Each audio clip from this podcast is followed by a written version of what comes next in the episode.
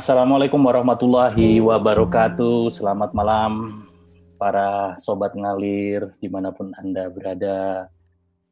Ada saya di sini, Giradi Yudhistira yang akan memandu dan ada Mas Hazal Min Fadli Robi selaku Direktur Eksekutif Lembaga Kebudayaan Embun Kalimat Sada UI. Ada juga Mas Hangga Fatana di sini yang selaku Kaprodi dan juga uh, mengamati musik-musik uh, klasik dan kontemporer. Dan yang terakhir ada yang spesial juga ada Mas Leonard Bartolomeus uh, seorang kurator di Ruang Rupa yang sekarang bekerja di Yamaguchi Center for Arts ya. Uh,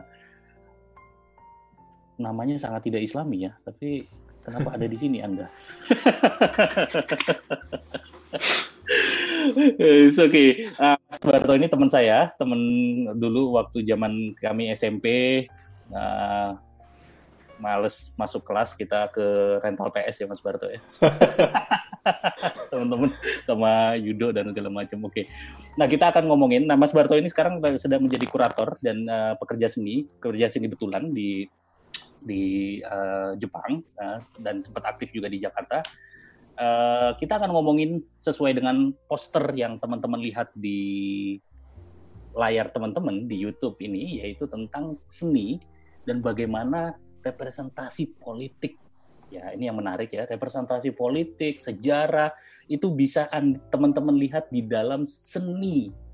Ya, produk-produk seni, ada seni uh, performance, performing arts ya, Eh, Mas Barto kalau kalau kalau saya salah atau Mas Haza kalau saya salah mungkin bisa di dikoreksi. Ada performing arts itu yang musik, yang drama, yang tari, tapi ada juga visual arts itu yang painting, yang yang lukisan, yang yang apa namanya uh, guci-guci, kemudian uh, apa namanya mungkin sekarang ada yang lebih kontemporer lagi. Ada tadi saya dengar ada seni instalasi dan segala macam.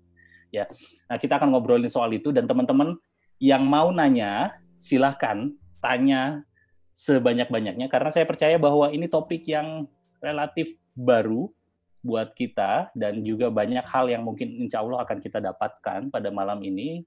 Banyak hal yang mungkin kita bisa membuat kita ngomong oh gitu ya oh gitu ya gitu ya. Dan juga uh, apa namanya mungkin juga banyak pertanyaan dari teman-teman. Dan juga nanti kita ada quiz nah ini yang baru juga dari hari ini. Ada quiz ada pertanyaan yang harus teman-teman jawab kalau teman-teman mau mendapatkan voucher GoPay nah, sebesar berapa ya? Berapa tadi? 20? 20 ribu, uh, bukan 50 ribu rupiah uh, untuk satu orang dan kita mungkin akan mencari satu orang pemenang dulu, oke. Okay.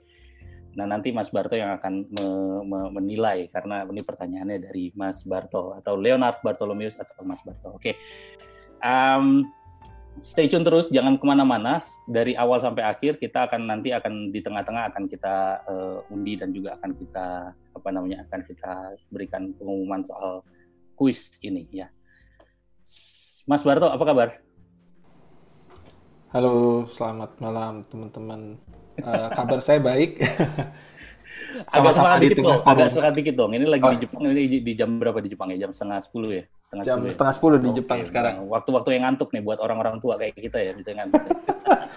lagi musim panas, Bung, di sini. Yeah, yeah. Jadi festival justru malam-malam oh, tuh. Jalan -jalan. Mas Aza, apa kabar Mas Aza? Halo, baik Bung. Ya, Embun gimana? Uh, sedang Embun tahun ini apa uh, lagi hiatus untuk pameran tapi kita ada karena Covid ya. Iya karena COVID. Ya, karena Jadi COVID. Nah. pandemi ini membuat kita terbatas ruang geraknya, tapi insya Allah kita tetap ada hal-hal yang akan kita luncurkan di akhir tahun insya Allah. Iya oke. Okay. Ya. Mas Angga, apa kabar Mas Angga? Halo Bung Gira, baik, ya, kabar baik. Baik, kabar baik. Gimana? Ya. Uh, hari ini sudah mendengarkan berapa komposisi? Mencari komposisi yang mencerahkan hati. mencerahkan hati. Iya. Oke, okay. uh, saya mau nanya nih ke teman-teman secara umum ya. Uh, menurut teman-teman sebenarnya seni itu uh, uh, apa ya? Uh, fungsi seni itu apa sih di dalam masyarakat itu? Uh, mungkin dari siapa yang mungkin mau ngomong duluan? Apa sih fungsi seni itu? uh, masyarakat gitu. Mungkin Mas Barto dulu kali ya. Wah, karena bintang tamu kita. Pertanyaannya berat nih. Uh. uh, ya secara secara baku sih kalau di buku-buku hmm. uh, pelajaran tentang seni dan budaya kan hmm. kita udah tahu biasa disebutkan fungsi seni itu dua hmm. uh, fungsi sosial dan fungsi pribadi atau fungsi hmm. ekspresi gitu tapi hmm. mungkin dalam konteks kontemporer uh, fungsi seni di dalam masyarakat kalau buat saya pribadi justru malah malah bisa menjadi salah satu alat untuk uh, membantu meningkatkan kualitas hidup mungkin ya. Artinya dia dia nggak terbatas hanya sekedar uh, alat untuk ekspresi, tapi bisa juga menjadi alat untuk belajar, alat untuk melakukan protes, alat untuk melakukan uh, kritik dan macam-macam gitu. Jadi hmm. lebih besar lagi dan lebih cair fungsinya. Alat untuk melakukan protes tuh tadi ada saya saya garis bawain. Uh, uh, memang protes macam apa yang yang yang harus dilakukan oleh seni dan dan apa sih yang bisa diharapkan dari sebuah protes melalui karya seni? Oh, ya sebenarnya sebenarnya ada lumayan banyak banyak hmm. sekali gitu ya bentuk-bentuk uh, karya seni yang yang sifatnya protes tapi tentu hmm. saja uh, tidak akan sama dengan dengan hmm. cara protes uh, uh, misalkan demonstrasi gitu yang kita bayangkan hmm. di ruang terbuka atau hmm. atau melalui ruang-ruang debat gitu ya uh, hmm. biasanya kan karya seni itu digunakan karena karena dia mampu uh, mengolah uh, batin atau rasa dari dari orang yang melihatnya hmm. yang mungkin uh, jauh lebih empatik gitu Uh, karena yang disentuh langsung adalah uh, emosi atau perasaan si si si penikmatnya gitu orang yang melihat hmm. karya seni tersebut mm-hmm. tapi ya ada banyak juga karya seni yang yang juga meminjam bentuk-bentuk uh, uh, misalkan protes atau demonstrasi mm. yang yang sifatnya straightforward gitu cukup lugas gitu uh, seni-seni per, uh, terutama performance art gitu ya yang ada di irisan antara performing dan uh, seni rupa itu kan juga hmm. meminjam bentuk yang sama gitu teatrikal hmm. tapi di saat hmm. yang sama uh, mengundang meng apa ya memancing keterlibatan penonton mungkin bahkan secara langsung gitu atau hmm. mungkin kalau di Jogja ada teman-teman mungkin dulu pernah tahu yang namanya ada kelompok namanya Taring Padi yang yang hmm. tahun 98 itu cukup banyak uh, uh, hmm ber, atau apa ya ber, bergabung dengan dalam gerakan uh, mahasiswa menjatuhkan Soeharto yeah, pada yeah. waktu itu. Hmm. Dan itu kan hmm. itu juga kan mereka membuat karya-karya dari seni grafis gitu, dicukil hmm. gitu. Tapi ya hmm. ya gitu yang saya bayangkan gitu. Dia seni itu bukan lagi satu form yang yang terbatas pada pada bentuk fisik tapi dia hmm. jauh jauh lebih uh, menjadi alat alat pakai gitu ya. Hmm. Dalam kehidupan kita. Hmm. Saya ngebayangin ya kalau kita melihat uh, membuka ensiklopedia musik, gitu, musik atau seni ya, seni secara umum, kemudian kita lihat dari masa ke masa, agak lalu juga kita belajar sejarah, mungkin bisa kelihatan bagaimana pattern dari uh, apa namanya seni-seni itu dari sepanjang sejarah dan bagaimana polanya itu mengikuti konteks yang yang ada pada saat itu gitu ya. Uh, kalau Mas Angga sendiri musik klasik tuh saya dengar juga banyak uh, apa namanya banyak mempengaruhi gerakan sosial atau bahkan dipengaruhi oleh gerakan sosial. Uh, mungkin Mas Angga punya catatan soal musik klasik itu sendiri. Gitu. Terima kasih Bung Gera. Uh, jadi kalau boleh saya melanjutkan tadi uh, apa uh, argumen pertama tentang bahwa musik uh, bahwa karya seni itu adalah hmm. sebagai uh, bagian dari ekspresi dan alat uh, untuk kemudian menyampaikan protes. Musik uh, termasuk di dalam salah satunya. Mm-hmm. Dan uh, saya sebagai apa ya pendengar musik-musik mm-hmm. klasik, um, saya ingin menyampaikan sengkalan dulu nih di depan ya. Mm-hmm. Kalau uh, jadi masa kecil saya itu sebenarnya banyak di uh, apa diajak oleh ayah saya yang kebetulan penyiar radio. Mm-hmm. siaran setiap hari Senin Kamis itu uh, musik klasik gitu ya. Nah di situ uh, setiap pekan itu ada uh, kiriman uh, CD dan kaset dari Radio Prancis Internasional hmm. uh, datang ke ruangan ayah saya, kemudian saya nggak tahu apa, saya dengerin aja gitu. Dan uh, saya uh, coba dengarkan uh, hmm. koleksi-koleksinya dan saya tertarik untuk melihat ada cerita apa sih di balik ini gitu. Nah, setelah saya coba ulik uh, Bung Gera dan teman-teman uh, semua, uh, ada banyak kisah menarik. Uh, saya kurang begitu paham untuk yang kontemporer, tetapi setidaknya pada masa-masa perang dunia itu uh, beberapa uh, apa beberapa komposisi itu ditulis uh, sebagai salah satu uh, apa alat ya atau musik klasik itu ditulis sebagai salah satu alat untuk menggerakkan uh, nasionalisme uh, satu bangsa misalnya kalau kita hmm, hmm, hmm. ngomong tentang Chopin di di mana di di Polandia misalnya ya itu ada uh, apa namanya ada karyanya yang begitu terkenal uh, Polonaise kalau saya nggak keliru itu pada zaman Jerman menginvasi Polandia mm -hmm. di Perang Dunia Kedua mm -hmm. uh, sering sekali uh, karya uh, uh, Polonaise ini didengungkan di mana di di radio-radio dan ini menggerakkan nasionalisme teman-teman uh, atau bangsa Polandia untuk melawan uh, invasi uh, Jerman itu. Itu salah satunya, uh, Bung Gera.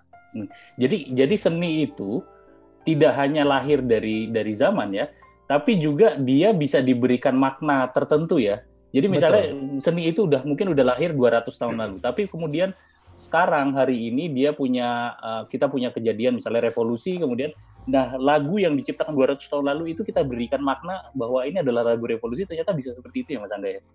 Uh, bisa seperti itu dan uh, dan juga akan diterima dengan makna yang berbeda-beda oleh hmm, uh, masing-masing bangsa gitu. Hmm. Ada banyak cerita tentang itu Bung Gera. Tapi setidaknya uh, apa uh, yang saya uh, sampaikan di depan tadi uh, Polonaise tadi itu salah satu uh, karya monumental ya. Kalau nggak keliru uh, bandaranya uh, Polandia itu namanya juga Chopin kalau nggak salah. Jadi hmm. saking mereka ingin memberi apresiasi terhadap uh, apa pianis yang memberikan uh, apa apa ya istilahnya ya uh, makna yang uh, begitu dalam untuk nasionalisme di Polandia. Hmm, oh iya iya.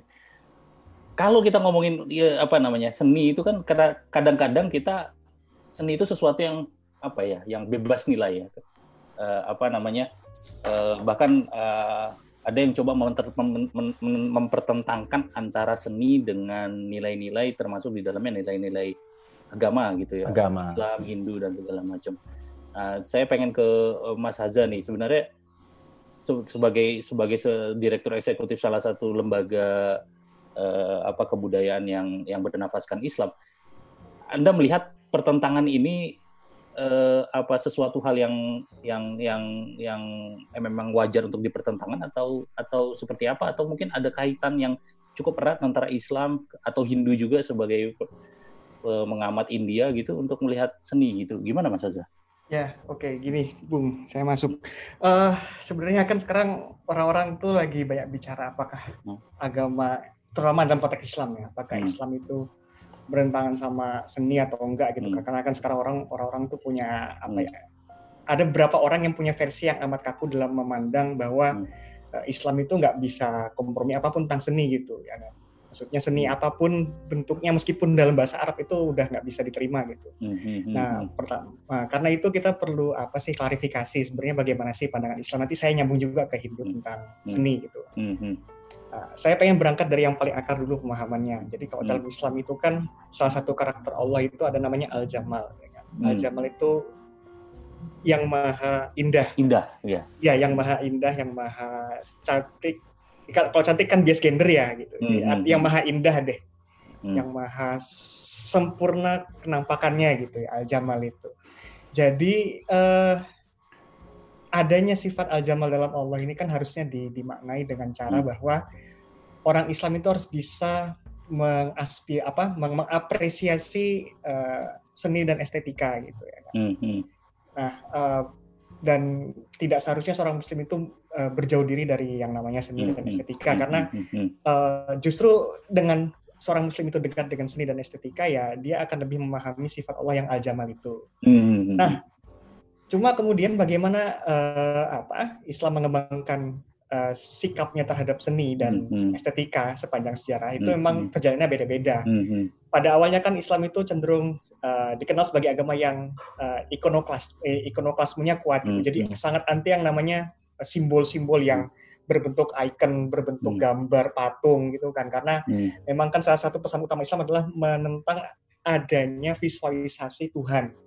Hmm, nah, ya, ya, ya. menentang ada visualisasi simbol-simbol hmm. keagamaan Nabi nggak hmm. boleh digambar segala macam. Nah, hmm. jadi pada awalnya kemudian uh, para orang-orang Muslim yang baru masuk Islam dari hmm. apa dari Arab, dari Persia, Nah, hmm. mereka kemudian mengekspresikan itu ya, rasa al-jamal yang mereka renungi dari Allah itu diekspresikan lewat bentuk-bentuk geometris tanaman, pola-pola. Hmm. Itu itu kan kita bisa lihat misalnya di masjid-masjid di Asia Tengah gitu. Hmm, Jadi pola yeah. ulir ulir tumbuhan, akar-akar dedaunan itu kan dijadikan sebagai pola di masjid-masjid gitu. Hmm, hmm, hmm. Itu terlihat sekali di peninggalan-peninggalan uh, Asia Tengah dan Turki bahkan sampai ke India juga. Nah, namun seterusnya uh, ini ini pun berkembang gitu hmm. ya kan uh, aspirasi seni Islam itu kan berkembang juga pada akhirnya Islam itu tidak tidak sepenuhnya jadi agama yang uh, uh, ikonoklasem gitu yang yang hmm. yang anti visual visual hmm. art tidak hmm. Hmm. karena uh, dalam perkembangan kita lihat bahwa Islam itu juga bisa mengapresiasi sesuatu yang visual juga dalam bentuk hmm. manusia digambar hmm. uh, ini ini kemudian berkembang dengan adanya kesadaran bahwa uh, sejarawan muslim itu sadar bahwa sejarah kita tuh harus ada gambarnya juga gitu supaya hmm. orang-orang di masa depan bisa tahu kita tuh dulu ngapain oh ya kan iya, iya. seperti itu iya iya, iya, iya jadi betul, betul. salah satu cara untuk jadi sebagai arsip sejarah juga ya betul untuk, betul itu uh, uh, disebut sebagai miniatur arts kalau dalam okay. istilah seni Islam gitu. Oh. Seni-seni miniatur yang sering mungkin teman-teman pernah lihat di seni-seni Turki gitu kan orang yeah. pakai surban gede-gede. Nah, itu kan salah satu cara orang Turki misalnya untuk mencatat sejarah dengan iya. gambar-gambar. Gambar-gambar ya kan, yeah, supaya yeah. lebih valid dan yeah. orang-orang ke depannya bisa mengenal oh di dulu tuh di peradaban ini tuh orang-orang berpakaian seperti ini gitu. yeah, yeah, yeah. atau arsitekturnya seperti ini nah, seperti itu. Kalau Hindu nah, sendiri saya, Mas Azhar? Nah, iya ini, ini saya move on ke Hindu ini. Nah, Hindu itu sebenarnya jadi agak bertentangan dengan Islam gitu kan, karena mereka oh, gitu. menganggap bahwa uh, ben, uh, yang yang membuat antara Hindu dan Islam itu sama adalah bahwa keduanya adalah sama-sama uh, menganggap seni sebagai sesuatu hal yang dapat digunakan untuk mendekatkan diri pada Tuhan. Jadi okay. uh, sifatnya memang reflektif, cuma uh, metodenya berbeda. Hmm. Ketika Islam kemudian menjauhkan diri untuk tidak mengukirkan Tuhan di dalam karya-karya seni, hmm. okay. Hindu justru melakukan sebalik, sebaliknya gitu. Hmm. Jadi Tuhan hmm. itu dan semua aktor yang terlibat dalam cerita ketuhanan itu digambarkan hmm. secara gamblang hmm. di patung-patung, hmm. di lukisan, di mural hmm. gitu. Hmm. Hmm. Jadi kalau di Hindu kan ada makanya ada ada ada ada, ada apa Ganesha gitu. Betul, ada uh, Ganesha, Krishna, uh, Rama, Krishna, Sinta, Rama, ya, ya, cerita ya, Mahabharata kan terpampang uh, dengan bebas yeah. luar biasa bahkan sampai uh, agak vulgar pun ada gitu. Yeah, yeah. Ya kan? Nah, nah ini, ini sebenarnya ber, berakar dari pemahaman Hindu tentang seni gitu kan. Ada yang yeah. nama rasa, ada yang nama murti. Rasa itu konteksnya lebih luas. Kalau rasa itu soal bagaimana si seniman itu menggambarkan pemahaman dia tentang Tuhan sebebas sebebas pemahaman dia dan dan orang yang melihat pun punya punya pemahaman yang bebas juga gitu. Hmm, hmm, hmm. Nah, tapi kalau murti murti itu lebih konkret. Murti itu bagaimana kemudian satu pahatan batu itu bisa menjadi Tuhan kemudian.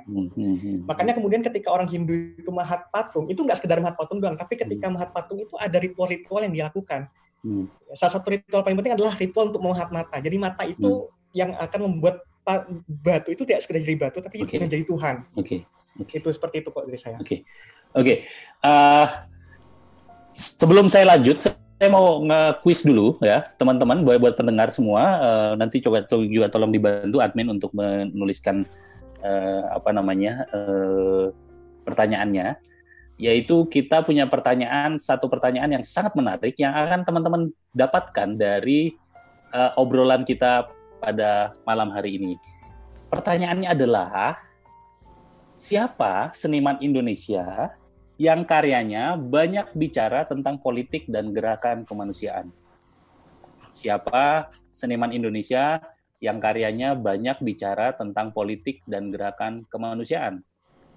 Jangan lupa berikan salah satu contoh karyanya ya. Kalau nggak diberikan contoh karyanya, kemungkinan akan uh, tidak masuk nominasi gitu. Jadi siapa seniman Indonesia yang karyanya banyak bicara tentang politik dan kemanusiaan dan berikan salah satu contoh karyanya. Jangan lupa untuk uh, tulis di uh, kolom komentar di YouTube uh, dengan uh, sandi di depannya Q ya. Eh sorry, P. Eh quiz quiz Q Q Q sorry sorry. sorry. Saya ulang Q depannya titik dua Anda jawab.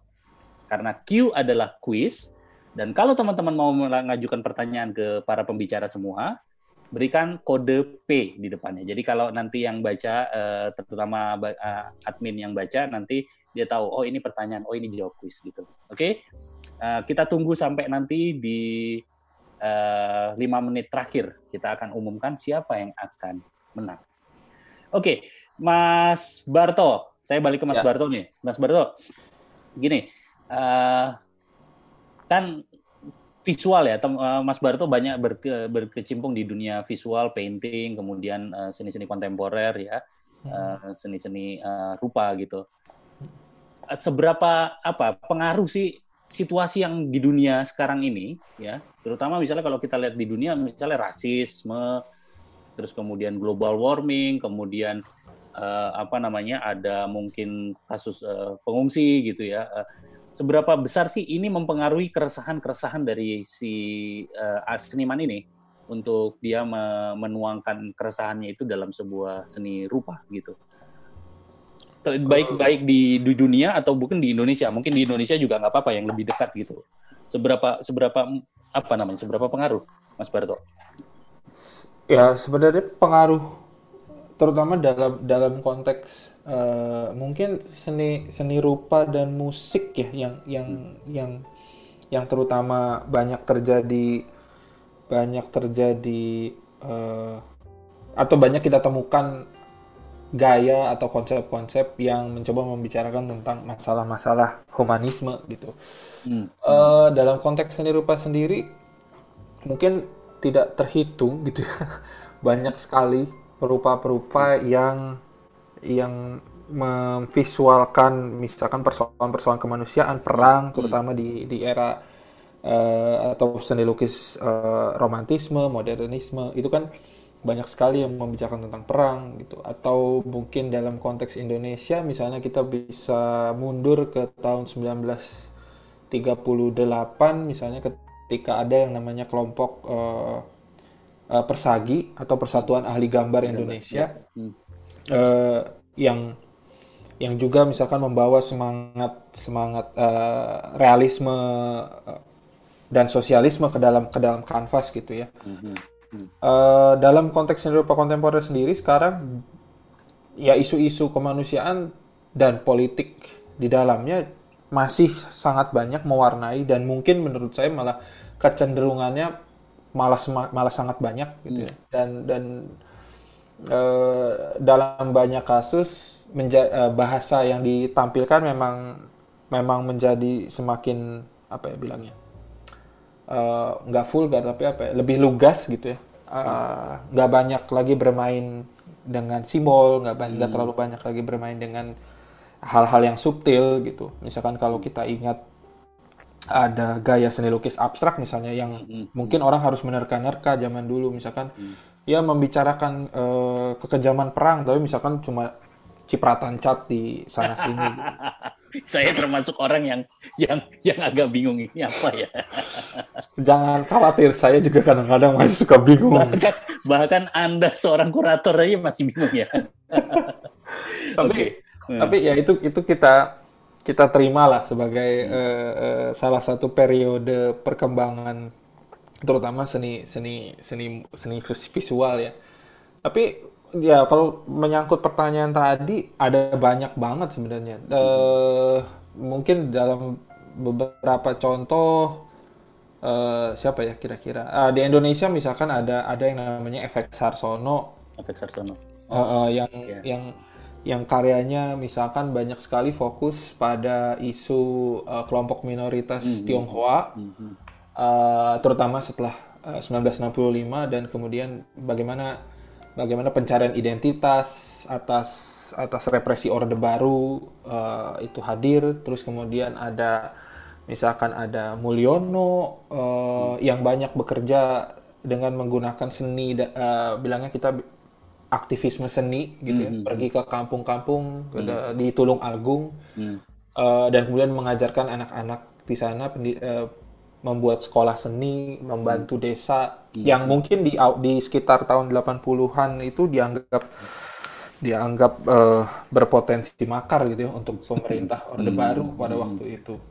Hmm. Jadi hmm, jadi representasinya banyak banget justru sekarang. Hmm. Hmm. Ya, saya saya sering lihat efek Sasono di di karya-karyanya di Facebook itu dia tampilkan secara secara gamblang gitu ya, kadang-kadang di, di di di foto gitu aja lalu di dipamerkan gitu. Oke, okay. uh, eh, Oh iya, salah satu yang yang menarik ya menurut saya Mas Barto ya yang yang hmm. yang juga mungkin teman-teman pendengar juga perlu tahu bahwa eh, bagaimana medium eh, lukisan itu menjadi sebuah perdebatan eh, dari sisi perspektif de, di era kolonial. Mas Barto tahu pastilah ini soal Raden Saleh penangkapan di Ponorogo kan itu itu selalu menjadi contoh-contoh yang yang yang ini ya yang yang yang di, di, didengungkan gitu ya karena. Iya. uh, ada versi uh, ya Pieneman ya kalau nggak salah itu yang Pieneman itu yang dari dari Belanda yang menggambarkan penangkapan di Ponorogo dari perspektif Belanda hmm. dan ada perspektif dari uh, Raden Saleh itu sendiri ya yang yang yang sangat berbeda dari kalau kita melihat dari sisi impresi yang kita rasakan gitu ya yang satu sangat Belanda sentris, yang satu sangat uh, dari sisi uh, nasional gitu, Nasional. nasionalisme gitu. Oke, okay.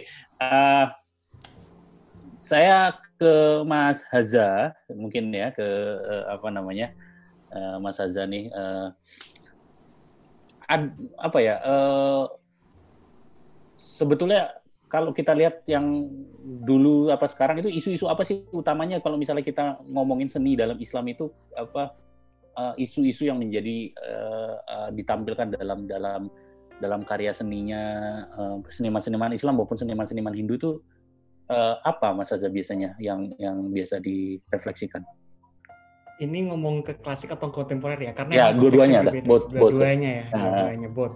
Oke, kalau di segi klasik ya hmm. ya kan seni Islam itu kan sebenarnya merupakan sebuah cara untuk membentuk satu pola seni yang baru karena waktu hmm, pada waktu hmm. itu kan seni yang dominan adalah seninya orang hmm, Persia, hmm, hmm. orang Romawi, terutama Romawi, Yunani dan hmm. apa dan juga India itu sama extent hmm. dan yang saat yang pada saat itu berpengaruh di Jazirah Arab sebagai tempat hmm. awal penyebaran Islam ya hmm. seninya orang Roma gitu seni seni Greco-Roman hmm. itu kan juga mempengaruhi bagaimana orang-orang Arab jahiliyah dulu mem memahat batu uh, berhala mereka atau iya iya iya itu hmm.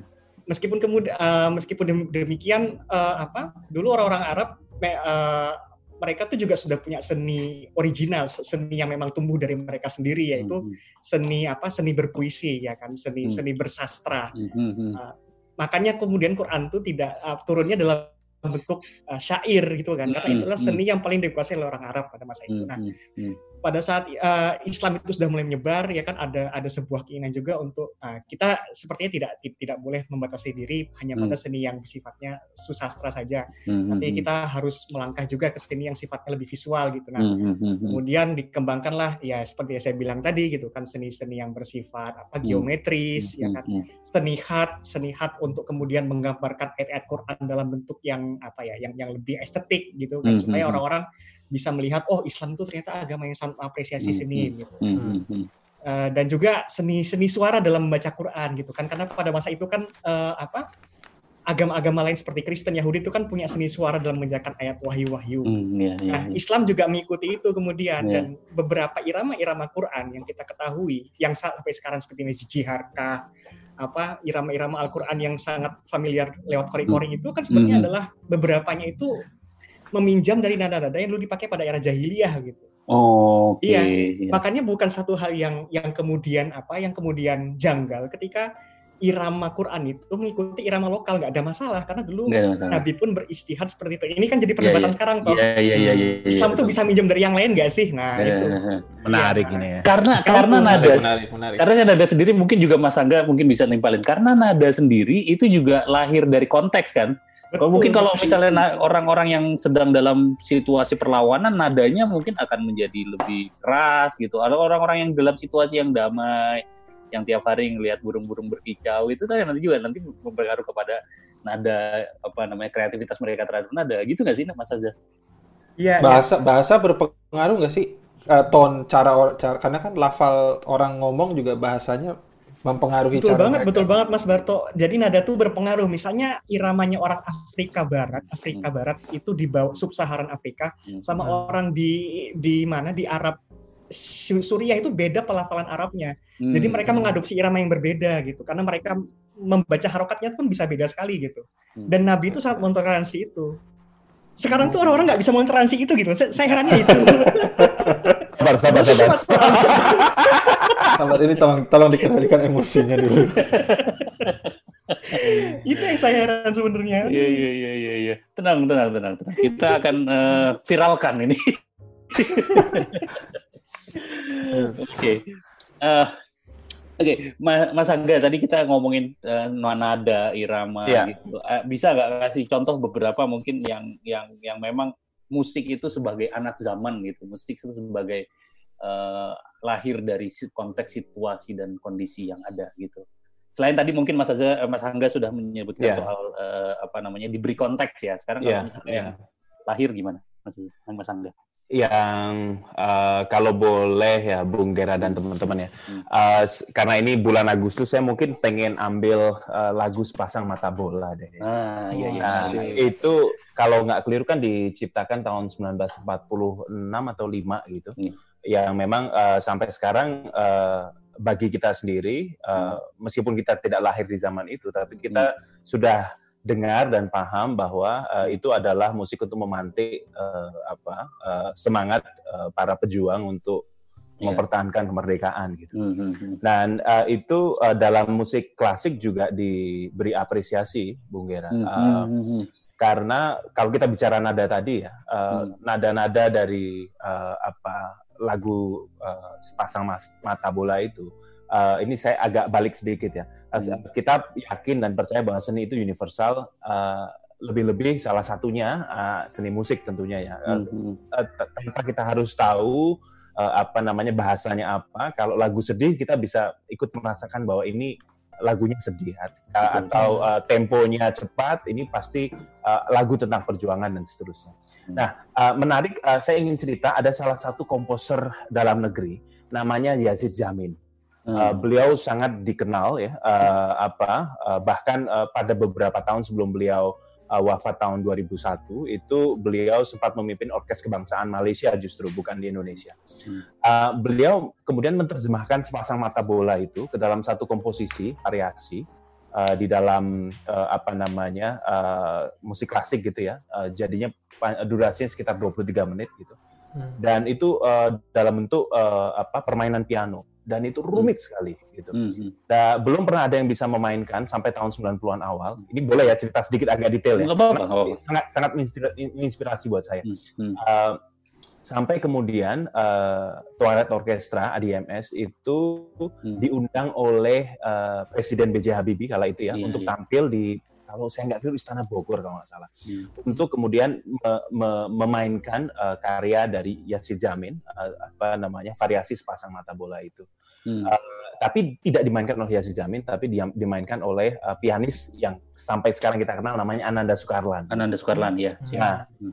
pada saat itu pada saat itu yang saya uh, baca ya, uh, yang hmm. saya dengar sebenarnya, uh, karena saya dengar cerita ini uh, sekitar 15 tahun yang lalu, uh, Yasi Jamin tidak mengizinkan. Oh, pasti tidak ada yang bisa memainkan komposisi saya karena sangat rumit begitu. Tapi Twilight uh, mengundang ya sejamin pada saat uh, apa namanya uh, technical apa apa uh, latihan gitu ya. Setiap kali latihan diundang, beberapa kali latihan diundang tidak hadir uh, hmm. karena beliau yakin bahwa Ananda Sukarlan uh, tidak akan uh, apa punya uh, apa uh, kemampuan untuk bisa memainkan seperti beliau. Yeah, gitu. yeah, yeah, yeah. Nah, uh, kemudian akhirnya beliau uh, apa uh, diundang pada saat uh, grand atau apa general rehearsal ya latihan terakhir dan beliau datang dan beliau hmm. tidak berkata apa pun gitu ya. Hmm. Nah uh, pada saat uh, pertunjukan uh, beliau uh, meninggal dunia gitu. Jadi uh, apa namanya? Hmm. Ada ada ada ada ada story behind uh, variasi dari uh, apa sepasang mata bola yang bagi yeah. saya uh, itu uh, punya makna dalam dan uh, apa untuk menggerakkan masyarakat juga kalau kita lihat zaman sekarang uh, tidak jarang ya kita dengar meskipun sebagian besar dihidangkan dalam bentuk bukan klasik ya yeah. tapi dalam musik klasik di Indonesia rupanya itu salah satu uh, karya yang uh, fenomenal gitu. Iya iya iya dan saya dengar juga Pak Habibie sangat sangat senang sekali dengan uh, lagu sepasang mata bola ya. Betul. Makanya betul. dia mau uh, apa konser di di Istana Bogor kalau nggak salah ya. Betul betul. Oke, okay. uh, eh, kita sudah hampir setengah jam uh, menuju sesi pertama uh, selesai. Uh, mungkin satu pertanyaan lagi untuk uh, Mas uh, Barto ya, hmm. adalah uh, apa namanya? Uh, kalau saya lihat ya di hmm. di di uh, karena saya juga sering me melihat dari sisi performing arts terutama teater, kemudian juga uh, bahkan sekarang stand up komedi, ya, musik juga saya uh, terus uh, lihat juga itu kan biasanya ya biasanya si isu-isu internasional itu tidak terlalu banyak di, di, di, diambil jadikan inspirasi bagi seniman-seniman lokal di Indonesia gitu ya. Misalnya dan lebih banyak mengambil mengambil cerita apa namanya eh, keresahan-keresahan di di dalam uh, domestik. Misalnya kalau kita lihat Panji gitu uh, stand up ya dia biasanya ngomongin soal kekerasan pemerintah, kemudian juga uh, apa kerusuhan uh, 98 gitu.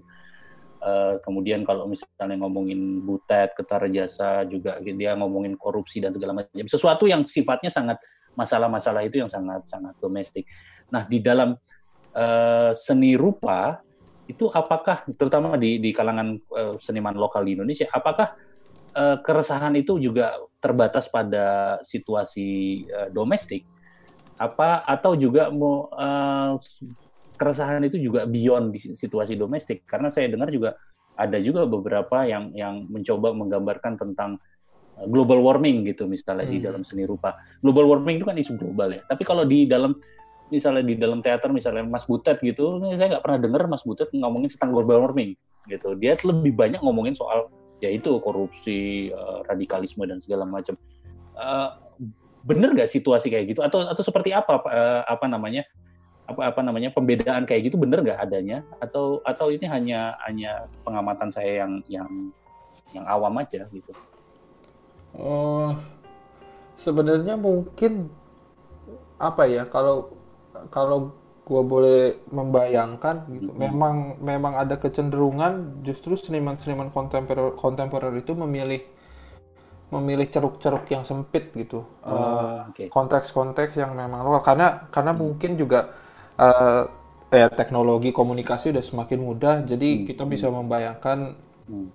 ya di belahan dunia mana pun kita tetap bisa terhubung dan hmm. ya melihat melihat uh, masalah itu sebagai satu bagian salah satu bagian dari masalah uh, kemanusiaan yang ada di dunia gitu. Tapi uh, nggak salah gitu ya uh, bahwa memang ada ada beberapa seniman yang berfokus sama sama uh, isu lokal uh, tapi ada juga seniman-seniman yang kemudian memilih untuk berbicara hmm. uh, mengangkat tema-tema yang lebih lebih besar gitu. Tapi uh, salah satu kecenderungan yang muncul dalam dalam seni rupa terutama adalah uh, biasanya perupa-perupa ini mencoba menghindarkan diri dari penggunaan simbol-simbol atau jargon-jargon yang yang udah umum gitu. Oh, Oke. Okay. Yeah. Uh, karena kan ya dia akan redan dan dia hanya mengulang hal yang sama gitu. Nggak ada hmm. misalkan mungkin dalam kasus dalam kasus seniman Indonesia akan sangat sulit buat kita untuk membicarakan rasisme dalam konteks uh, gerakan-gerakan kulit hitam di Amerika gitu mm-hmm. karena mm-hmm. karena kita nggak punya relasi relasi ke sana gitu mm-hmm. uh, yang kita punya misalkan relasinya ke uh, kelompok minoritas uh, Tionghoa atau okay. misalkan uh, kelompok LGBT misalnya itu itu mm-hmm. akan jadi jauh lebih relasional dengan dengan kejadian di sekitar kita mm-hmm. tapi uh, ya awal-awal 90-an, akhir hmm. 80-an gitu ya. Uh, ada banyak perupa-perupa yang yang punya yang yang tadi saya sebut sebagai aktivisme seni gitu yang banyak membicarakan masalah-masalah global misalkan hmm. uh, ada namanya Samsar Siahaan yang hmm. yang misalkan meng, mengkritik keras mengkritik keras uh, simbol-simbol kapitalisme gitu G8 hmm. terus kemudian uh, IMF dan segala macam hmm, hmm, hmm, hmm. dan itu okay. itu itu itu ya nggak salah maksudnya tapi kecenderungannya okay. kalau sekarang mungkin lebih ke arah uh, menggali isu lokal gitu ya. Oke. Okay. Okay. Berarti nilainya sama ya. Misalnya kayak uh, mungkin pertanyaan terakhir bisa dijawab. Kayak misalnya Black Lives Matter itu yang di Amerika itu, itu pengaruh nggak sih terhadap uh, keresahan seniman-seniman uh, perupa-perupa di Indonesia gitu? Mungkin kalau menurut gua nggak secara langsung ya. ya okay. uh, rela karena kita nggak ya tentu saja kita berelasi sebagai manusia gitu kita hmm. tahu sejarah orang uh, kaum kulit hitam yang hmm yang diperlakukan secara uh, mengalami diskriminasi di Amerika dan macam-macam. Cuma mungkin uh, agak aneh gitu kalau tiba-tiba kita membuat karya yang misalkan membicarakan tentang tentang Black Lives Matter secara hmm. secara frontal gitu atau secara langsung. Hmm. Yang kemudian malah jadi pertanyaan kenapa membicarakan isu ini di Indonesia oh, padahal okay, okay, masih okay. ada banyak isu di sini, yeah, ya, misalkan yeah, ya. yeah. Uh, pengambil alihan lahan oleh hmm, negara hmm. atau misalkan hmm uh, korupsi korupsi hutan atau ya gitulah macam-macam hmm, hmm, hmm. isu-isu di dalam negara kita sendiri masih masih sangat banyak kalau kalau butuh untuk dijadikan tema berkarya. Oke okay, oke okay. Ma mantap. Masih ada banyak yang mau kita gali ya di sesi kedua nanti. Terutama juga kami masih mau mengundang teman-teman untuk bertanya tentang uh, seni kontemporer klasik apa pun ya. Selama kita bisa ya, diskusikan di sini kita akan diskusikan di sini. Dan kita juga banyak uh, mungkin juga banyak hal yang sifatnya oh iya merasa baru tahu dari teman-teman. Kalau misalnya teman-teman juga memacu pertanyaan-pertanyaan atau diskusi-diskusi yang lebih uh, apa lebih uh, lebih apa ya lebih lebih terengginas gitu lah apa ya ya kayak gitu ya oke okay, uh, jangan lupa masih ada kuis dan uh, kuis ini jawabannya itu didasarkan dari diskusi kita.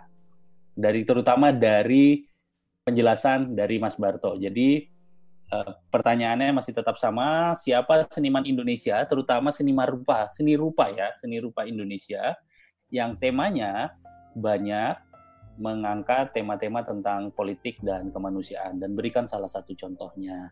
Ada voucher GoPay menanti 50.000 lumayan untuk GoFood dua kali dan uh, kita akan masuk ke sesi hiburan. Ada musik dari Raditya Septian, ya mahasiswa kita yang akan mengcover lagu dari Kristen Bautista yaitu The Way You Look at Me. Eh, jangan ke mana-mana, kita akan masuk lagi di sesi kedua setelah lagu.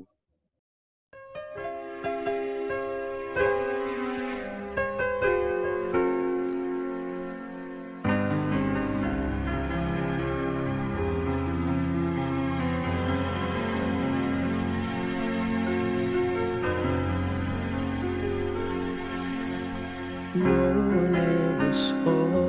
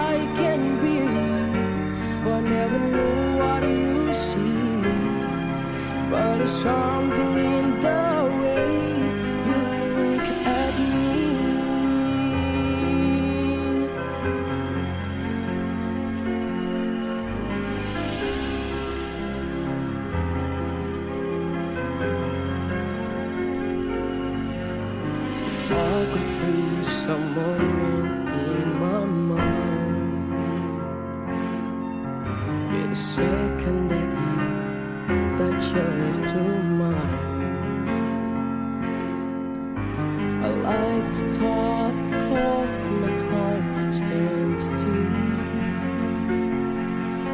Cause baby, this is just the way I always wanna feel.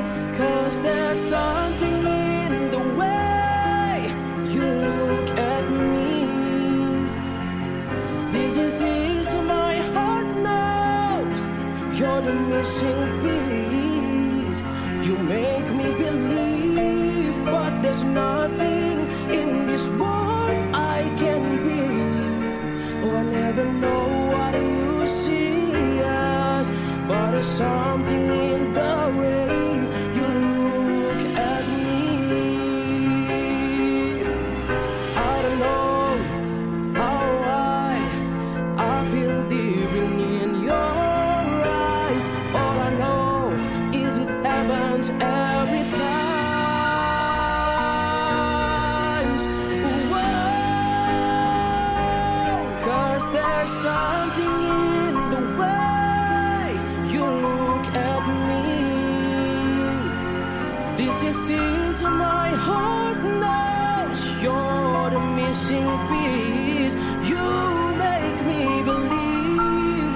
there's nothing in this world I can be. I never know what you see as, but there's something in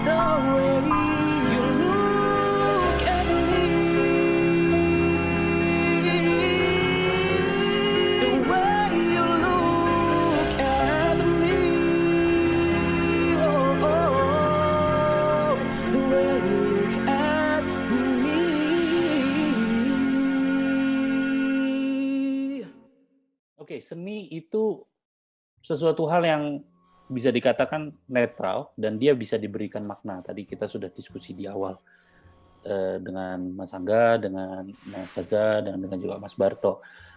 Eh, kalau kita melihat sebuah eh, apa masjid misalnya arsitektur, kadang kalau kita tidak diberikan sebuah narasi dan tidak diberikan sebuah cerita atau tidak diberikan sebuah makna, maka masjid itu akan dilihat seperti masjid seperti biasanya, seperti seperti masjid pada umumnya gitu ya.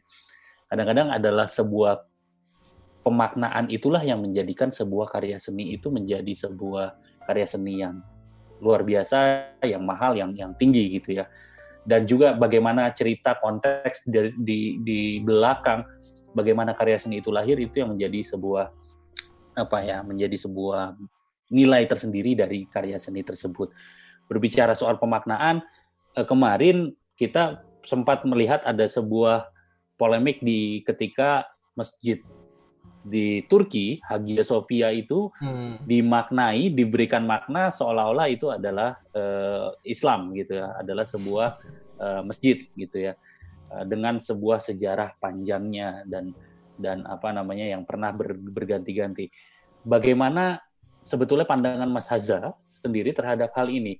Apakah memang eh, sebuah karya seni itu bagaimana seharusnya dimaknai? Apalagi karya seni yang yang kepemilikannya itu sudah betul-betul pemilik publik dan karya seni yang betul-betul sejarahnya itu panjang dan berganti-ganti konteks eh, apa namanya eh, ke, ke- apa kehidupannya gitu loh dari dari Hmm. Kristen dari Islam dari mungkin Hmm. juga pernah di, di di dikuasai oleh siapa diberikan makna apa ini bagaimana kita harus menyikapi eh, apa namanya pemaknaan ini Mas Azza Ah, jadi gini Bung, eh, soal Hagia Sophia ini emang Nah. agak pelik ya, karena memang ada ada dua sisi, satu sisi ada sisi hukum, satu Hmm. sisi lain ada sisi politik ya kan. Iya. Nah kalau kita lihat sisi hukum kan memang ah, Ha- Hagia Sophia ini eh, keputusan yang kemarin dikeluarkan oleh Mahkamah Agung Turki itu Hmm. memang mengembalikan Hagia Sophia itu ke pemilik asalnya karena pada Hmm. waktu itu saat melakukan Istanbul Hmm, ini memang sudah diklaim sebagai tanah wakaf dari Sultan Muhammad Al Fatih. Oke. Jadi secara hukum memang benar, tapi secara Hmm. politik memang Hmm. eh, selain memang ini merupakan sebuah upaya Erdogan untuk menguatkan legitimasinya di hadapan para apa pendukung-pendukungnya, Hmm, ya hmm, kan, Eh, di tengah kondisi krisis politik dan ekonomi yang makin parah di Turki. hmm, ya kan. hmm, hmm. Ini juga merupakan sebenarnya eh, juga merupakan sebuah cara Turki untuk menjelaskan ke dunia Hmm, bahwa he eh, dunia kami punya cara yang berbeda dalam memandang eh, hubungan antara timur dan barat. hmm, Nah, ini kan Hagia Sophia ini kan sering sekali di- disebut sebagai sebuah tempat di mana timur dan barat itu bertemu. bertemu. Oke. Dengan adanya kaligrafi Allah Muhammad dan Bunda Maria sama Theotokos, kalau orang Kristen nyebutnya Theotokos, ada Hmm. Bunda Maria sama Yesus. Hmm, Itu kan sebuah simbolisasi yang indah tentang apa? hmm, bagaimana keberagaman itu disatukan. Dan Iya. Ataturk waktu itu ketika kemudian Ataturk merubah status eh, Hagia Sophia jadi masjid dari museum yang dipikirkan Hmm. yang dipikirkan itu yang dipikirkan adalah bagaimana ini bisa jadi simbol universal gitu. bertemu. Nah, Semua orang bisa datang tanpa Hmm. harus eh, repot-repot gitu kan. Eh, dan kita menjaga ini bersama-sama. Nah, tapi kemudian Hmm. Erdogan mikir, lo nggak bisa seperti ini. Kalau seperti ini kan ini artinya eh, merendahkan martabatnya Islam juga karena ini kan dulu merupakan sesuatu yang diambil oleh Islam Oke. secara perang gitu. Oke. Jadi Nah. dengan inilah kemudian kepercayaan Islam itu kembali dan Islam sebenarnya eh, Erdogan sebenarnya kan juga bilang ini apa ikon ikon Theotokos ini kan nggak kami hilangkan, tetap kami tetap jaga, tapi kami tutup gitu karena ini menjadi tempat ibadah. Kami kan nggak mungkin ngadep kiblat Hmm, sambil ngadep Yesus juga gitu kan itu kan nggak Iya, mungkin. Iya, iya, iya. Ya. Jadi Erdogan tuh sebenarnya pengen menyampaikan ke dunia Barat, Hmm. kami nggak akan apa-apain simbol kalian, cuma Hmm. eh, kemudian eh, cara cara kami di sini agak-agak beda gitu dengan dengan Oke. cara kalian yang kemudian melarang masjid, melarang tempat-tempat ibadah itu berdiri gitu. Itu, itu Hmm. sebenarnya pesan yang sedang di- disampaikan Erdogan kalau kalau, Hmm. kalau dalam pandangan saya. Hmm. Secara personal saya sebenarnya tetap setuju uh, Hmm. Hagia Sophia jadi jadi sebuah museum gitu. Cuma Hmm. sekarang jadi gratis akhirnya masuk Hagia Sophia itu. Oh, iya, iya, iya. iya. iya. Dulunya masuk Sophia tuh bisa sampai 200 ribu sendiri, 200.000. sekarang gratis. Tinggal wudhu masuk gitu. Oke, oke. Iya. Di situ hikmahnya ya. Iya hikmahnya itu. Lumayan. Kalau eh, kalau dari sisi seniman deh, toh eh, eh, menurutmu kalau kamu bikin sebuah karya seni, lalu karya seni itu dilihat dalam 100 tahun ke depan, Hmm. ya tentu kamu juga punya apa namanya eh, eh, apa konteks di mana karya senimu itu lahir, mungkin juga kamu gara-gara kamu sebel karena pemerintah terlalu represif terhadap etnis tertentu, misalnya kamu bikin sebuah lukisan gitu. Nah, terus kemudian dalam 100 tahun ke depan, kamu ingin lukisanmu itu di, di dimaknai seperti apa? Apakah kamu pengen, apakah kamu bebas sudah terserah? Apakah kamu pengen seperti maknamu sekarang, atau kamu pengen makna lain apa seperti apa gitu? eh gimana ya? Mungkin eh, eh, pandangan pandangan gue pribadi sebetulnya malah Hmm. eh, dalam konteks ini dalam konteks Hmm. kerja gue sebagai kurator gue sering ngobrol sama sama seniman-seniman yang kita kerja yang misalkan kerja bareng bahwa Hmm. ketika memutuskan karya kalian atau kita melakukan pameran eh, di situlah sebetulnya peran peran seniman itu berakhir Hmm, hmm, peran seniman, peran kurator itu berakhir. Maksudnya berakhir bukan artinya kita nggak bisa lagi memaksakan kalau ada orang yang katakanlah dalam beberapa kasus mungkin di Jogja tiga tahun yang lalu atau empat tahun yang lalu banyak sekali eh, eh, pameran-pameran yang sempat mendapat tantangan dari dari eh, organisasi masyarakat hmm, eh, fundamental ya. Yang misalkan karena karena tidak sesuai dengan ajaran Islam atau misalkan eh, menampilkan isu-isu yang terlalu vulgar gitu. Hmm, hmm. Eh, di titik tersebut itu sebetulnya ya nggak nggak salah gitu. Karena setiap orang punya punya bisa merepresentasikan apa yang dia lihat gitu kan. Apa yang dia lihat apa yang dia pikirkan gitu. Hmm, hmm, hmm. dan buat saya ketika seorang seniman memutuskan untuk men- menaruh karyanya di ruang publik eh, baik itu di galeri ataupun di ruang terbuka eh, dia sudah harus mundur gitu dari dari dari keterikatannya dengan karya tersebut Karya itu. secara fisik Hmm, heeh, gitu. iya, iya, Artinya ya kalau misalkan orang merasa wah karya ini jelek gitu ya Iya. ya lu nggak bisa bilang bahwa karena lu gak ngerti misalkan lu gak ngerti seni lukis abstrak gitu Bebas saya berarti dari dari dari dari apa tuduhan kayak gitu. Ha- harus harusnya gitu ya maksudnya jadi jadi jadi orang pun akan akan apa ya punya punya rasa yang cukup objektif gitu objektif untuk untuk maksudnya menilai menilai karyanya Hmm, hmm, hmm. dan dan di situ ya sebenarnya peran kurator atau kritikus gitu ya untuk Tapi membantu- tapi gini, Ma- Mas Barto, Hmm. kalau misalnya pemerintah nih, ini ini lukisan kamu nih bagus banget dan jadi simbol nasional. Lalu misalnya pemerintah memberikan makna, gitu, Hmm. terus kemudian eh, itu gimana menurutmu? Eh, dan makna itu jadinya akhirnya jadi kalau udah pemerintah yang ngasih kan dia punya otoritas dan otomatis dia punya punya peluang untuk punya punya kekuatan untuk menafsirkan makna itu secara tunggal.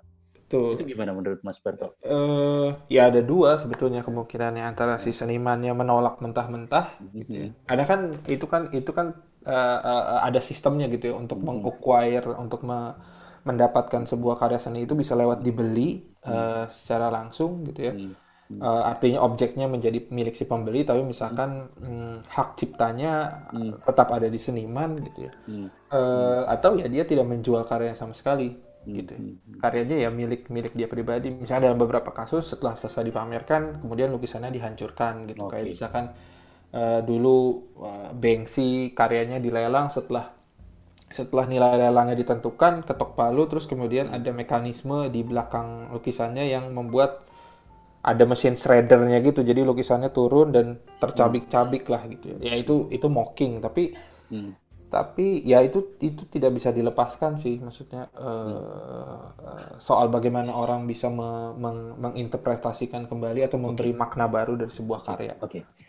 Salah satu yang memberikan makna ini eh, dan juga yang sangat berpengaruh terhadap proses kelahiran dari sebuah karya seni itu salah satunya yang yang yang paling kuat sekarang menurut saya selain pemerintah adalah kapitalisme. Nah, Barto ketawa dia. dia kayaknya paham sekali nih dengan dengan dengan ini. Eh, saya paham juga misalnya kalau kayak kayak kayak kalau saya tarik dalam konteks eh, seni-seni seperti teater, stand up dan segala macam eh, itu kan atau musik misalnya nanti juga kita bisa kita bisa tanya Mas Handa soal musik misalnya soal teater, stand up gitu. Kenapa sih eh, tema-temanya itu kayak tema-tema yang mungkin agak-agak ya itu-itu aja atau juga mungkin tema-tema yang mungkin eh, sifatnya sangat dekat dengan dengan dengan penonton. Selain juga eh, karena dunia ini juga punya banyak sekali eh, masalah-masalah.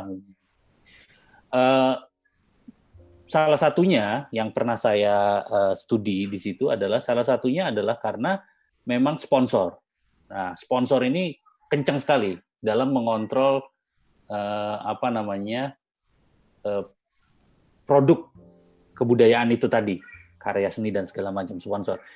Jadi kalau ada seniman dengan tingkat idealisme yang sangat tinggi, eh, ada hal-hal yang sangat bagus, ada nilai-nilai yang sangat bagus di situ, tapi kemudian sponsor tidak suka karena dianggap tidak eh, menjual atau sponsor tidak suka karena mungkin dia tidak bertentang ber- sangat bertentangan dengan nilai-nilai sponsor atau nilai-nilai eh, umum secara secara secara total maka bisa jadi sponsor menarik diri dan seniman itu akan tetap tidak akan mendapat tempat gitu.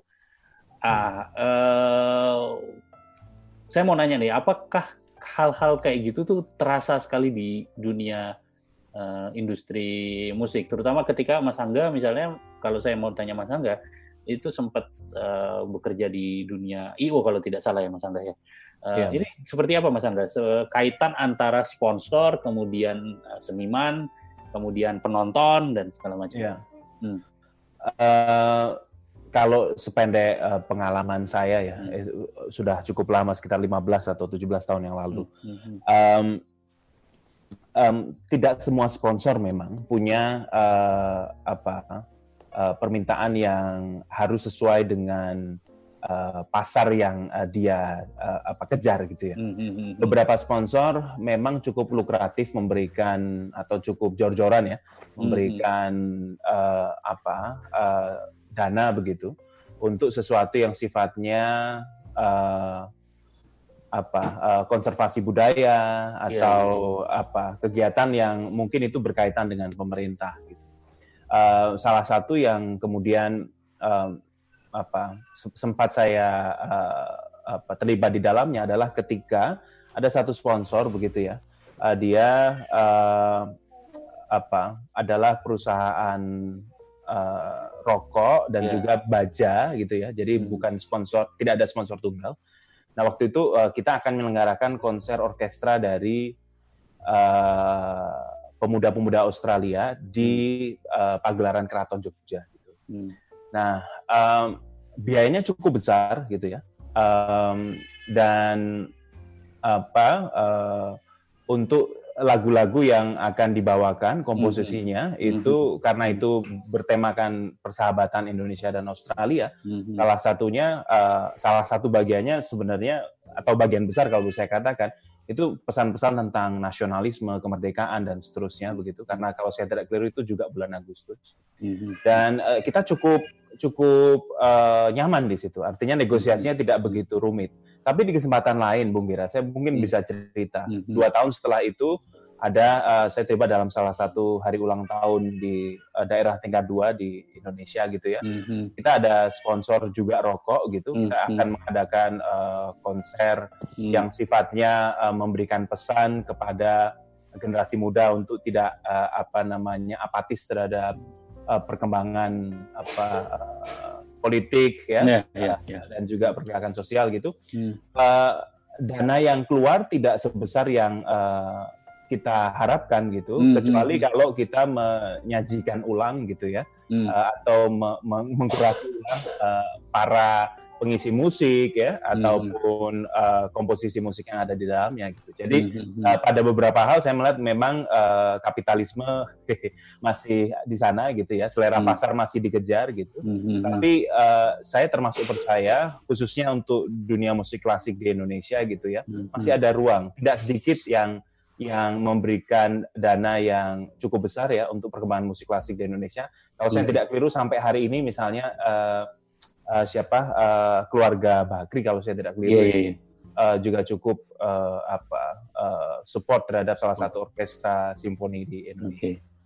Dan juga mungkin jarum bakti budaya ya kalau kita Betul, ini ya jarum betul. bakti budaya. Betul. Oke, eh, kita ke sesi pertanyaan ya. Ke ada Mbak ya eh, Mbak Dian, Rizky Dian Nursita. Dapatkah narasumber menjelaskan fenomena meme yang kerap digunakan untuk mengekspresikan kritik sosial ataupun politik dalam beberapa tahun belakangan? Oke, Eh, siapa yang mau jawab? Ada yang punya punya unek-unek soal meme nggak? Eh, Saya deh. ya oke. Eh, Saya memang mengharapkan Anda karena Anda bintang tamu di sini. Bagaimana, Mas Barto? Kalau meme meme sendiri sebetulnya eh, ya itu udah jadi banyak perdebatan terutama eh, di awal-awal 90-an itu di di belahan du- dunia barat Hmm. eh, mulai muncul yang namanya internet based art gitu. Ya, Jadi karya-karya seni yang diproduksi khusus di dalam internet gitu dan itu termasuk di dalamnya adalah eh, kalau yang kita tahu misalkan GIF, eh, graphic interchange eh, format Oh, Oke, GIF. eh, GIF terus kemudian GIF eh, meme terutama juga eh, ada di dalamnya icon terus Hmm. eh, simbol-simbol emoji yang menggunakan eh, coding eh, ASCII Hmm. yang di zaman kita dulu masih masih pakai eh, QWERTY eh, Hmm. itu itu termasuk di dalam di dalam eh, mungkin kita bisa sebut dalam pop art gitu ya. Karena karena karena dia muncul eh, sebagai bagian dari bentuk kebudayaan populer gitu. Artinya dia tidak dia nggak dia tidak nongol eh, eh, dari dari konteks pemikiran yang serius oleh satu Oke. orang ilmuwan kemudian dilahirkan tapi dia muncul karena tiba-tiba ada teknologinya memungkinkan semua orang memproduksi itu. Oke, oke.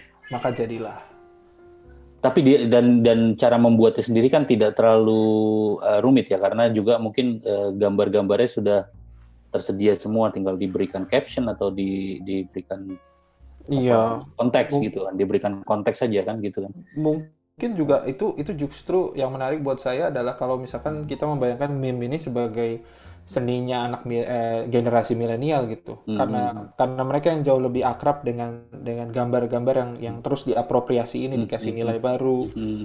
ganti gambar yang sama ceritanya A di ganti teksnya dalam bahasa Indonesia jadi ceritanya Z misalnya itu itu jadi jadi menarik sebenarnya perbincangannya bahwa eh, udah tidak terikat lagi eh, makna dari suatu eh, visual sebuah sebuah visual eh, citra visual misalnya dalam konteks kebudayaan tertentu sekarang di era internet gitu. Oke. Oke.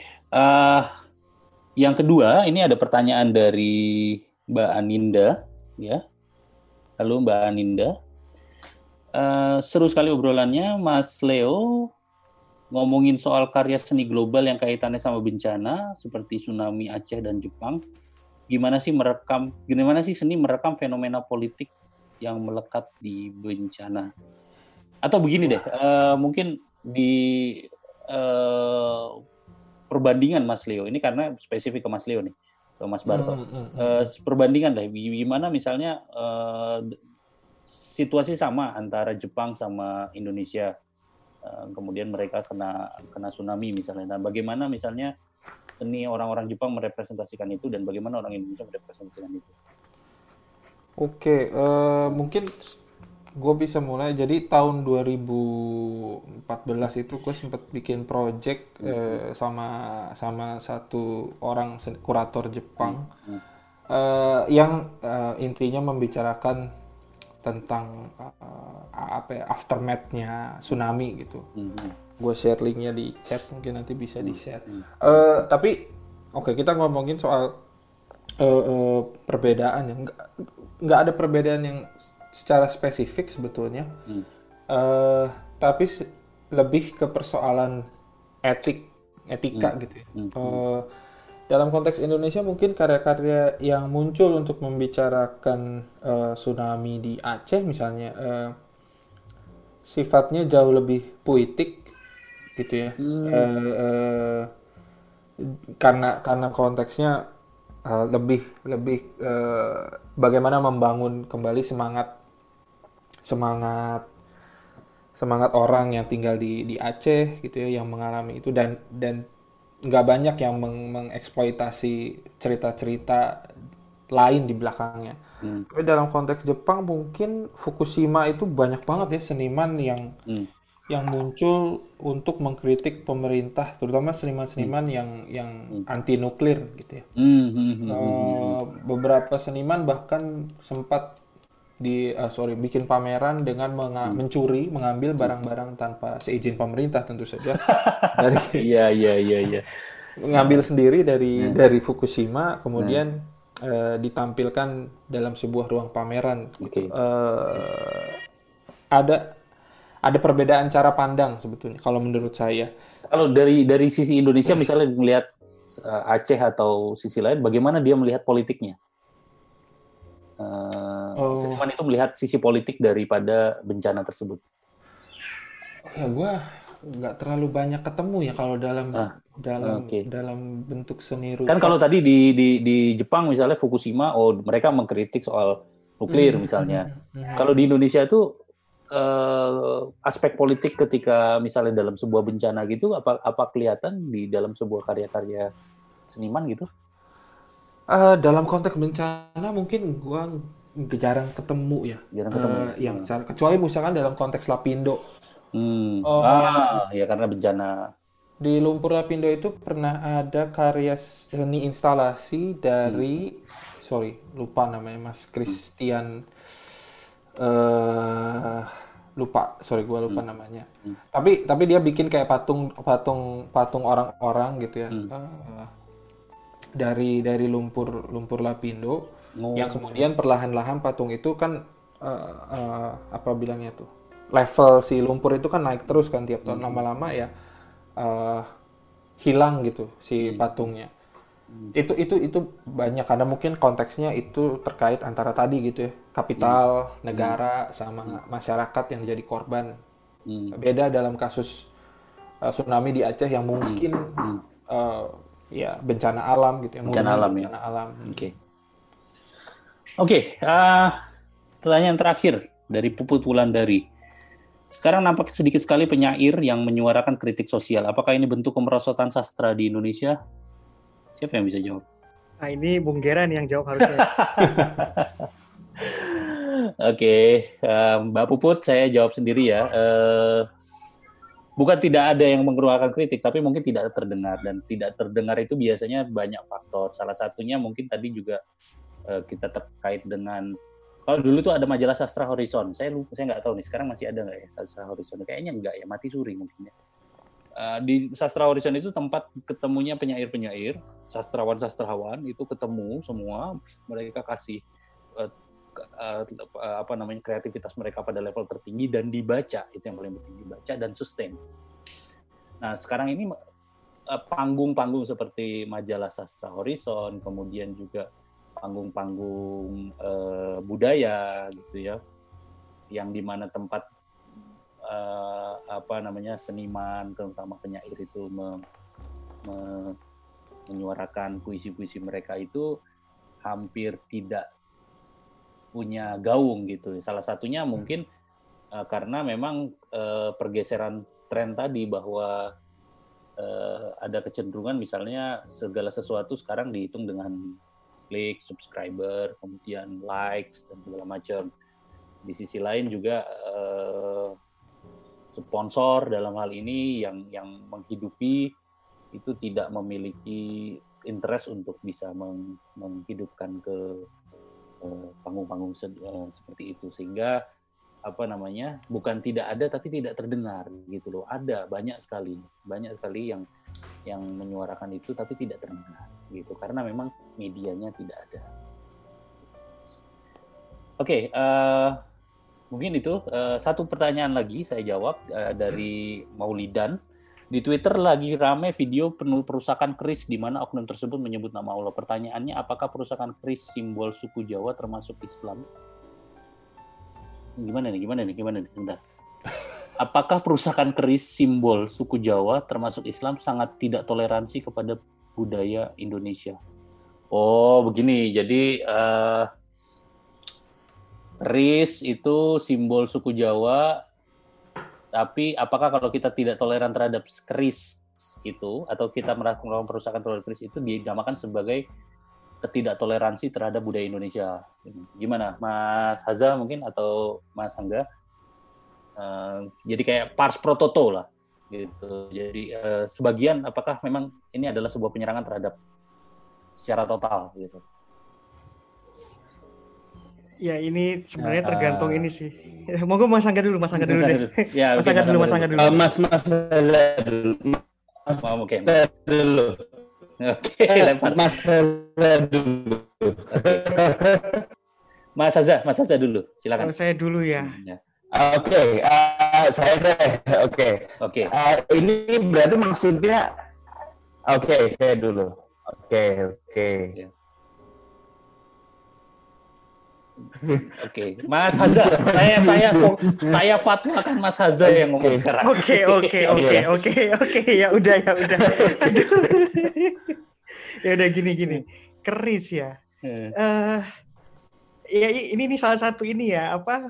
Uh, ya ini debat-debat yang menurut saya nggak sebenarnya nggak nggak nggak perlu untuk diperdebatkan tapi orang-orang itu masih iseng untuk memperdebatkan gitu kan sebenarnya posisi Islam terhadap simbol-simbol kebudayaan kayak keris apa rencong lah samurai lah itu kan sebenarnya apa ya tidak tidak tidak tidak anti sama sekali gitu loh. Oke. Okay, okay. Yang kemudian yang kemudian uh, membuat Islam itu jadi agak berhati-hati dengan dengan apa artefak-artefak kebudayaan seperti ini adalah ketika kemudian artefak budaya itu digunakan untuk tujuan menyalahi tauhid misalnya hmm. gitu loh kayak diberi kayak punya ajian atau apa nah itu salah hmm. kalau cuma dianggap sebagai sebuah benda untuk perlindungan diri atau sebagai sebuah benda untuk mengapresiasi ini nggak ada masalah gitu jadi hmm. uh, dikotomi ini dilanjutkan sama orang-orang yang yang sepertinya nggak ada nggak nggak nggak pernah ngeliat seni gitu ya okay, saya okay, sayangnya okay. gitu ngelihatnya okay. iya gitu sih jadi menurut saya uh, apa ya, sebenarnya budaya Jawa yang yang sudah masukkan elemen antara Hindu dan Islam itu yeah, sudah yeah. sudah membuat sebuah perimbangan yang cukup bagus yeah, gitu yeah, menurut yeah, saya. Yeah, okay. Jadi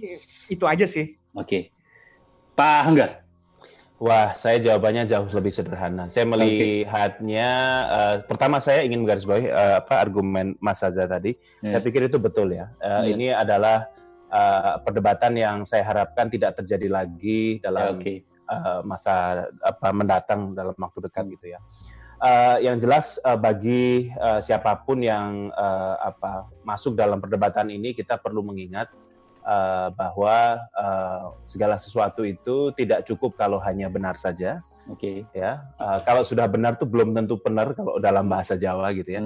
Uh, kita harus melihat apakah yang benar itu juga indah, apakah yang indah itu juga baik gitu ya. Uh, dan kita ha- harus harmoniskan ketiganya. Baik, indah, tapi nggak benar juga nggak pas gitu ya. Iya. Nah, yang terakhir sekali yang saya sampaikan, uh, saya kalau bicara tentang apa apa perusahaan keris dan seterusnya, Hmm. uh, saya tidak akan detail mengomentari itu, tetapi ada statement yang uh, sering saya dengar dari saya kecil sampai sekarang dan ingin saya jadikan uh, jawaban untuk pertanyaan uh, dari uh, teman kita, ya bahwa dengan ilmu hidup jadi mudah, dengan seni hidup jadi indah, dengan agama hidup jadi terarah. Dikombinasikan aja gitu, jangan dihadap-hadapkan. Hmm, hmm, hmm. Iya. Ya betul. Eh, kita sampai di akhir acara nih, teman-teman nih. Kita sudah satu jam lebih berapa nih? 15 menit saya pikir sudah eh, saatnya teman-teman untuk cuci kaki lalu bobok ya. Eh, dan Mas Barto juga sudah jam berapa? Anda di sana? Masih jam, jam 11 ya, hampir jam 11 ya. Oke. Eh, ya eh, menarik karena akhirnya eh pertanyaan terakhir itu akhirnya ya tadi kita me- kembali lagi pada sebuah pemaknaan aja, pemaknaan sebuah artefak, pemaknaan sebuah karya seni, pemaknaan sebuah eh, apa namanya eh, hasil, nah, hasil budaya manusia itu yang akhirnya eh, monggo terserah. Dan agama pun kalau dilihat dari penjelasan Mas Haza dan Mas Angga sendiri pun eh, agama itu sangat sangat toleran terhadap pemaknaan-pemaknaan tersebut gitu dan juga eh, apa namanya asal tidak bertentangan dengan sesuatu nilai-nilai yang ada di di dalam agama tersebut dan dan dan dan terakhir tadi Mas Angga sangat sangat meng-highlight dengan sangat saya sangat setuju sekali dan betul sekali bahwa level tertinggi dari sebuah apa dari sebuah perilaku beragama adalah keindahan. Nah, benar bukan benar ya maksudnya ketaatan ke ke ke ke benar gitu perilaku yang baik dan segala macam itu masih di bawah keindahan. Nah, keindahan yang yang yang di di apa meliputi sebuah kebaikan dan kebenaran itu itu adalah level tertinggi karena tadi Mas Haza pun mengatakan bahwa Allah itu adalah sesuatu eh, kecantikan gitu ya, eh, jamal gitu dan segala macam. Eh, terakhir ya, eh, mungkin saya kasih apa namanya eh, pertanyaan-pertanyaan sedikit untuk untuk eh, Mas Barto ya. Eh, Masih ada pertanyaan. anda jangan menggerutu kedengeran Oh, ini. siap, siap, siap, siap, siap, siap, siap.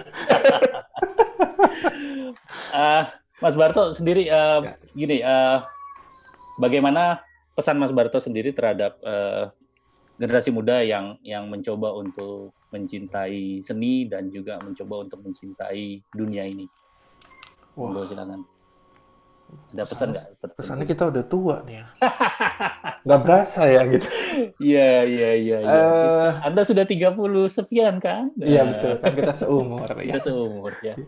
Eh, ya enggak sih, maksudnya pada intinya balik lagi ya kalau menurut saya eh seni itu akan berguna kalau misalkan kita membayangkan bagaimana dia bisa berfungsi bagi orang lain gitu. Hmm, hmm, ba- dan dalam banyak hal kan sebetulnya kalau seni itu menjadi ekstraksi dari semua kon- eh, dari semua elemen yang ada dalam dalam ruang hidup manusia gitu ya. Agama sains eh, politik dan macam-macam misalkan itu itu terekstraksinya di seni gitu. Eh, yang paling mudah ya mungkin menggambar membuat kaligrafi gitu ya. dan dan semua pasti punya nilai yang yang memuaskan kalau kalau berkarya itu diniatkan untuk misalkan membantu sesama gitu.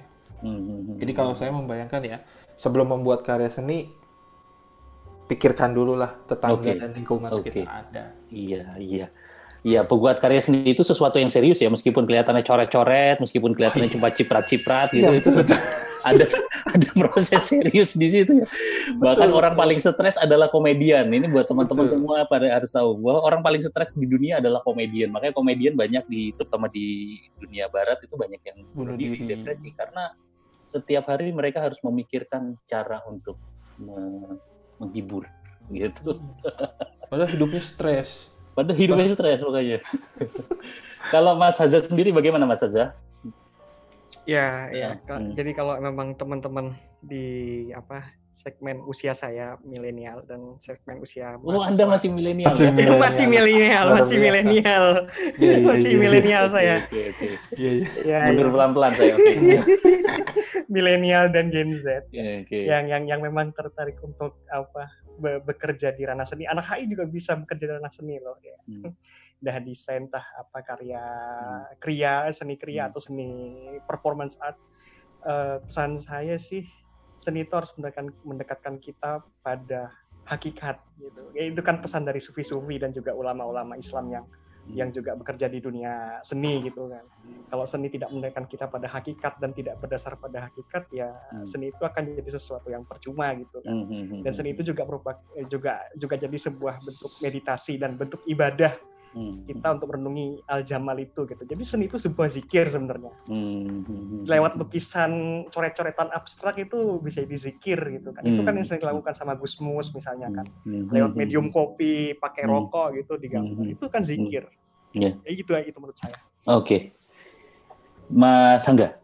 Oke, thank you, Bung. Eh, terakhir, kalau saya ingin menerjemahkan secara pribadi ya, Hmm. seni itu buat saya menunjang produktivitas karena dia Hmm. menggerakkan eh, pikiran kita menjadi lebih cepat dalam berpikir gitu ya. Hmm, Dan kebetulan eh, eh, saya juga sejak kecil terlibat dalam desain grafis, jadi eh, saya melihat eh, seni itu juga eh, apa namanya eh, medium untuk kita mampu menumpahkan rasa sehingga dalam Hmm. bekerja itu tidak asal prosedural begitu ya, tapi kita bisa memberikan kesentuhan eh, sentuhan keindahan seba- Hmm. sebagaimana tadi Mas Gera sampaikan. Jadi eh, dekati seni, pelajari seni agar hidup kita eh, menjadi lebih indah dan penuh rasa. Oke, terima kasih. Eh, buat saya pribadi seni adalah sebuah apa ya medium untuk kegelisahan tadi ya. Di, di, di tengah dunia yang sangat tidak ideal, Anda perlu menciptakan dunia yang ideal dengan keindahan yang Anda ciptakan sendiri di dalam diri Anda, yang Anda bisa nikmati dan Anda bisa tahu bahwa inilah eh, apa namanya jalan pemikiran Anda dan inilah bagaimana cara saya men- mentertawakan dan memaknai masalah-masalah yang ada di dunia. Mungkin itu saja. Terima kasih atas atensi para. Oh, oh, saya diingatkan ternyata eh, soal kuis. Oke, karena ini yang baru pertama soalnya, jadi agak-agak sedikit miss. Tapi soal kuis kami mohon maaf sekali karena tidak ada jawaban yang eh, sesuai dengan keinginan kami karena tadi Mas Barto sebetulnya memberikan clue yaitu kalau saya boleh tebak Mas FX Harsono ya, Mas Barto ya, terutama eh, karya-karyanya yang banyak me- mengangkat tema-tema politik dan kemanusiaan ya, terutama di ka- karya-karya eh, seni rupanya dan eh, lukisannya. Hmm. Tapi tidak ada, ada yang jawab FIS peradaban ya. ya, saya tahu Mudah itu- sekali ya. Ya, mudah sekali Anda. ada yang ada yang jawab Cak Nun, tapi eh, bukan itu yang kita diskusikan tadi. Ada juga jawab apa tadi? Ada Iwan. Fals, tapi ada efek rumah kaca. Ya bagus, ya jawaban-jawaban yang bagus, tapi eh, bukan itu. Jadi untuk sementara GoPay akan kami simpan dulu untuk pertemuan berikutnya. Jangan khawatir di pertemuan berikutnya akan ada GoPay 50.000 bahkan mungkin kita tambah lagi. Oke, terima kasih Mas Barto atas waktunya ya jauh-jauh dari Jepang dua jam. Makasih Mas Waktu di Gato. awal, ya. Terima kasih juga. Terima Terima kasih, kasih, Mas Mas atas Thank you, Mas Gera. juga. Makasih Mas Haza. Mas Haza. Oh, ya. Kita ketemu lagi di acara ngalir edisi 10 dua minggu ke depan dengan tema-tema yang jauh lebih menarik dan mudah-mudahan lebih inspiratif. Terima kasih. Iya. Assalamualaikum warahmatullahi wabarakatuh. Waalaikumsalam. Warahmatullahi